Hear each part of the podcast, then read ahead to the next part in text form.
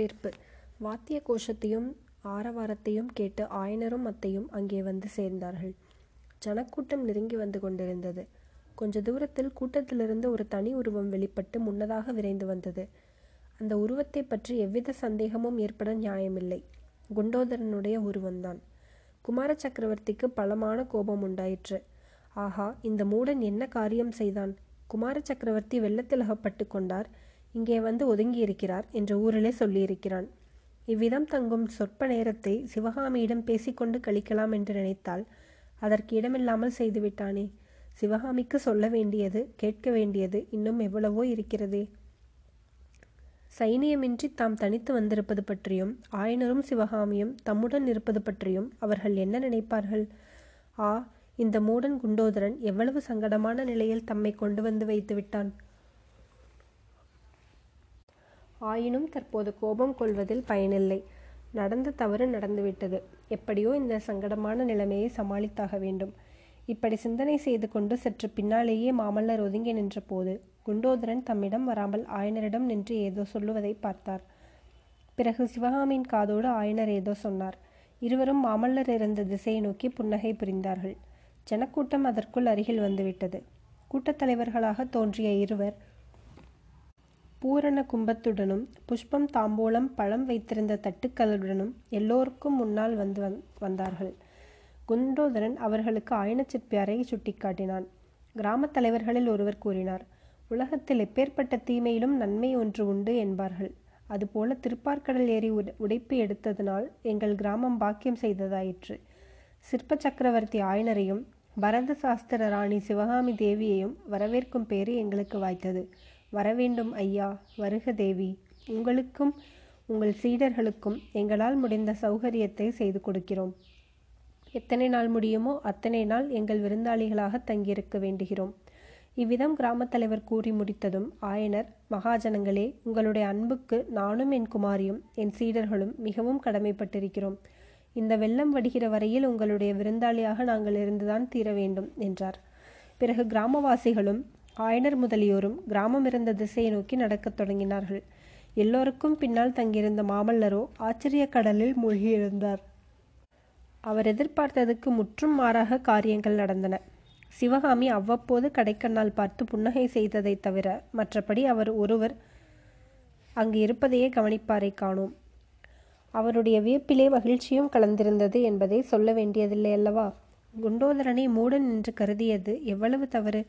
அவனுடைய புத்தி கூர்மையே கூர்மை என்று அவர் எண்ணிக்கொண்டிருக்கும் போதே பிரபு ஏன் நிற்கிறீர்கள்? போகலாம் வாருங்கள் என்று குண்டோதரன் அவர் பின்னாளிலிருந்து காதோடு சொன்னான். என்னை அவர்கள் அழைக்கவில்லையே அழையாத இடத்திற்கு நான் எப்படி போவது? என்றார் மாமல்லர் நரசிம்மர். ஏன் அழைக்கவில்லை? ஆயனரிடம் உங்களுடைய சீடர்களும் வரவேண்டிய சௌகரியம் செய்து கொடுக்கிறோம் என்று சொன்னார்களே காதில் விழவில்லையா? நீங்களும் நானும் ஆயனரின் சீடப்பிள்ளைகள் என்றான் குண்டோதரன். சத்ருக்னனின் நாட்கள் எல்லாம் உன்னைப் போலவே புத்திசாலிகளாயிருப்பார்களா குண்டோதரா. அப்படியானால் ஆயிரம் புலிகேசி படையெடுத்து வந்தாலும் நாம் அத்தனை பேரையும் யுத்தத்தில் ஜெயித்து விடலாம் என்றார் மாமல்லர். ஆயனரின் சீடர்கள் இருவரும் ஜனக்கூட்டத்திற்கு சற்று பின்னால் தங்கி சென்றார்கள்.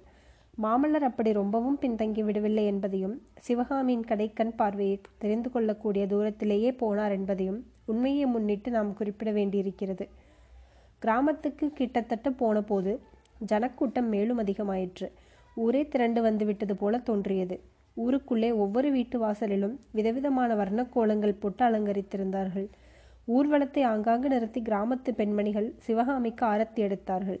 கடைசியில் கிராமத்தின் கீழ்ப்புறத்தில் உள்ள சிவாலயத்திற்கு அனைவரும் போய் சேர்ந்தார்கள். ஆலயம் சின்னதுதான் ஆனால் அழகாயும் சுத்தமாயும் இருந்தது. செங்கல் சுண்ணாம்பினால் கட்டப்பட்ட வெளிமதிலை தாண்டி உள்ளே போனதும் விசாலமான பிரகாரம் ஒரு புல்பூண்டி இல்லாமல் வெகு சுத்தமாயிருந்தது. பலிபீடம் ஜுவதஸ்தம்பம் நந்திமேடை ஆகியவற்றை தாண்டி சென்றதும் அடியார்கள் நின்று தரிசனம் செய்வதற்குரிய அர்த்த மண்டபம் இருந்தது. ஓட்டினால் கூரை வையப்பட்ட அர்த்த மண்டபத்திற்கு அப்பால் கற்பகிரகம்.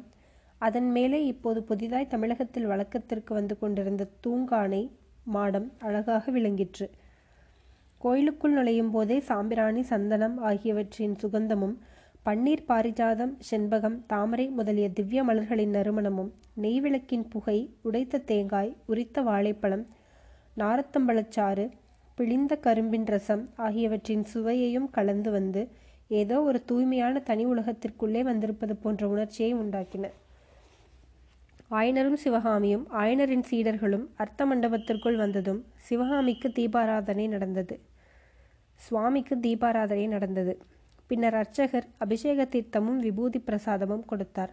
அதே மாதிரி அம்பிகையின் சன்னதியிலும் தீபாராதனை நடந்து குங்கும புஷ்ப பிரசாதங்கள் அளிக்கப்பட்டன. எல்லாம் ஆன பிறகு அவர்களை வரவேற்ற கிராமத் தலைவர் ஆயனரே தங்களுடைய குமாரியின் நடன வித்தை திறமையை குறித்து நாங்கள் ரொம்பவும் கேள்விப்பட்டிருக்கிறோம்.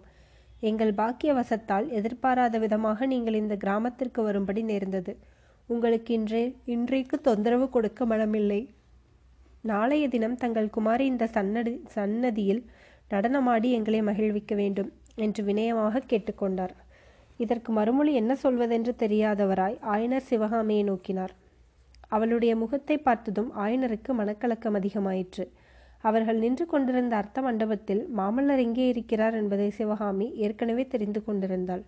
இதுவரையில் வெகு ஜாக்கிரதையாய் அந்த பக்கமே பாராமலிருந்த அவளுடைய கண்கள் பளிச்சென்று மாமல்லருடைய முகத்தை ஏறிட்டு நோக்கின. சிவகாமியின் கண்களில் தோன்றிய கேள்விக்கு மாமல்லரின் முகமலர்ச்சியும் அவருடைய கண்களில் தோன்றிய குதூகலமும் மறுமொழி சொந்தன. மறுகணம் சிவகாமி ஆயனரை நோக்கி ஆகட்டும் அப்பா என்று மெல்லிய குரலில் கூறினார். ஆயனரே தங்கள் அருமை குமாரியின் மறுமொழி எங்கள் காதிலும் விழுந்தது. மிகவும் சந்தோஷம் என்றார் கிராமாதிகாரி. இதற்குள்ளே மறுநாள் நடனமாட சிவகாமி சம்மதித்து விட்டாள் என்ற செய்தி பரவி அர்த்த மண்டபத்திலும் வெளிப்பிரவாகத்திலும் நின்று கொண்டிருந்த ஜனங்களுக்குள் கலகலப்பு ஏற்பட்டு அது ஆரவாரமாக மாறியது. இந்த கலகலப்புக்கும் ஆரவாரத்திற்கும் இடையே ஆயனர் கிராமத் தலைவரை பார்த்து ஐயா சிவகாமியின் நடனப் பயிற்சி நின்று ஏழெட்டு மாதமாகிறது. ஆனாலும் பாதகமில்லை. நீங்கள் காட்டும் அன்பானது சிவகாமியின் மனத்தை ரொம்பவும் கவர்ந்திருக்கிறது. ஆகையினால் நாளைக்கு உங்களுடைய விருப்பத்தை நிறைவேற்றி வைக்க சம்மதித்திருக்கிறாள். ஆனால் சிவகாமியின் நடனக்கலை பற்றி நீங்கள் இவ்வளவு தூரம் தெரிந்து கொண்டிருப்பது எனக்கு வியப்பாயிருக்கிறது. உங்களுக்கு எவ்விதம் தெரிந்ததோ? ஒருவேளை என் சிஷ்யன் குண்டோதரனுடைய வேலையோ இது? என்று கூறி குண்டோதரனை நோக்கினார். அப்போது கிராமத் தலைவர் இல்லை ஐயா இல்லை. தங்கள் குமாரியை பற்றி ஏற்கனவே எங்களுக்கு நாவுக்கரசர் பெருமான் தெரிவித்திருந்தார் என்றார். ஆஹா நாவுக்கரசர் இங்கே வந்திருந்தாரா? உங்களுடைய பாக்கியம்தான் என்ன? என்றார் ஆயனர். நாங்கள் பாக்கியசாலிதான். ஆறு மாதத்திற்கு முன்னால் நாவுக்கரசர் பெருமான் இந்த புண்ணிய புண்ணியம் செய்த கிராமத்திற்கு வந்தார்.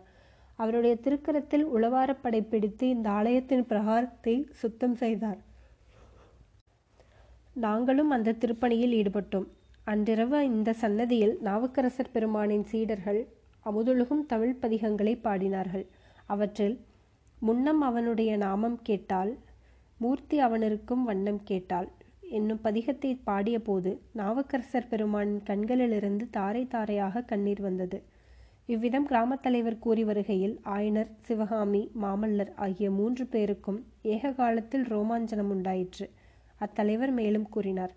பதிகம் முடிந்த பிறகு பெருமான் எங்களுக்கு சிவகாமி தேவியின் நடனத்தை பற்றி கூறினார். தாங்கள் தங்கள் குமாரியுடன் காஞ்சி காஞ்சியில் அப்பெருமானுடைய மடத்திற்கு வந்திருந்ததையும் அப்போது சிவகாமி இந்த பதிகத்திற்கு அபிநயம் பிடித்து மூர்ச்சித்ததையும் பற்றி தெரிவித்தார். நேரில் இவ்வளவு விரைவில் உங்களை உங்களையே வரவேற்கும் பாக்கியம் எங்களுக்கு கிடைக்கும் என்று நாங்கள் அப்போது கனவிலும் கருதவில்லை. வாகீச பெருந்தகைக்கு எங்களுடைய ஞாபகம் இருந்தது. நாங்கள் செய்த புண்ணியம் அது என்றார் ஆயனர். நாவுக்கரசர் பெருமான் வந்து போன பிறகு இந்த ஊரில் அவருடைய திருப்பெயரால் ஒரு மடாலயம் கட்டியிருக்கிறோம். அந்த மடாலயத்தில் முதன் முதலாக தாங்களும் தங்கள் புதல்வியும் தான் தங்கப் போகிறீர்கள். இதுவும் நாங்கள் செய்த புண்ணியம்தான் என்றார் கிராமத் தலைவர்.